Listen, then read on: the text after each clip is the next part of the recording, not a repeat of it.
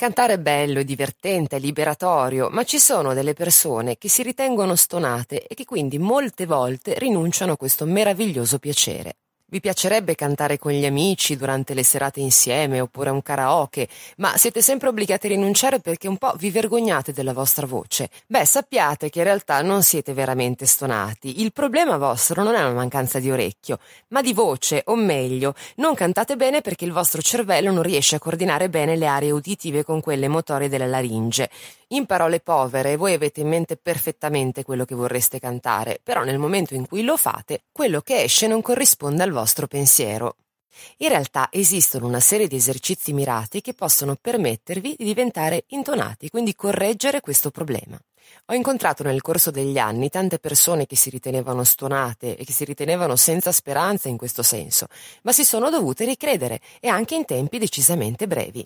Tutto sta nell'allenarsi nella maniera giusta e conoscere i meccanismi che stanno alla base del canto. Così come un atleta o un bodybuilder lavora sui muscoli e costruisce il proprio corpo, così voi potete costruire la vostra intonazione e la vostra voce.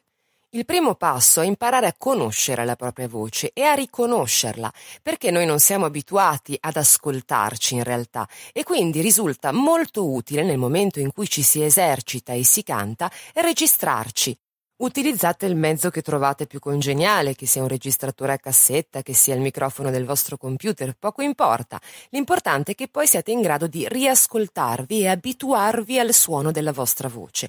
Un primo esercizio molto semplice che potete fare consiste nel emettere dei suoni gravi, quindi bassi, e acuti, quindi alti, collegati insieme, tenendo le labbra chiuse, quindi pronunciando una mm.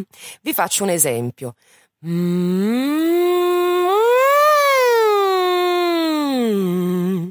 Non cercate necessariamente di fare delle note, lasciate libera la voce senza sforzarvi, lasciatela libera di fare quello che viene e se eseguirete questo esercizio per un po' di volte, registrandovi, vi renderete conto che a un certo punto comincerete a fare sempre le stesse note, quindi sempre uno stesso disegno musicale che si ripete. Questo semplice esercizio vi aiuterà a capire meglio quelli che sono i meccanismi della vostra voce e soprattutto la relazione che c'è tra il vostro cervello e la vostra voce e quindi un primo passo verso l'intonazione e verso il canto.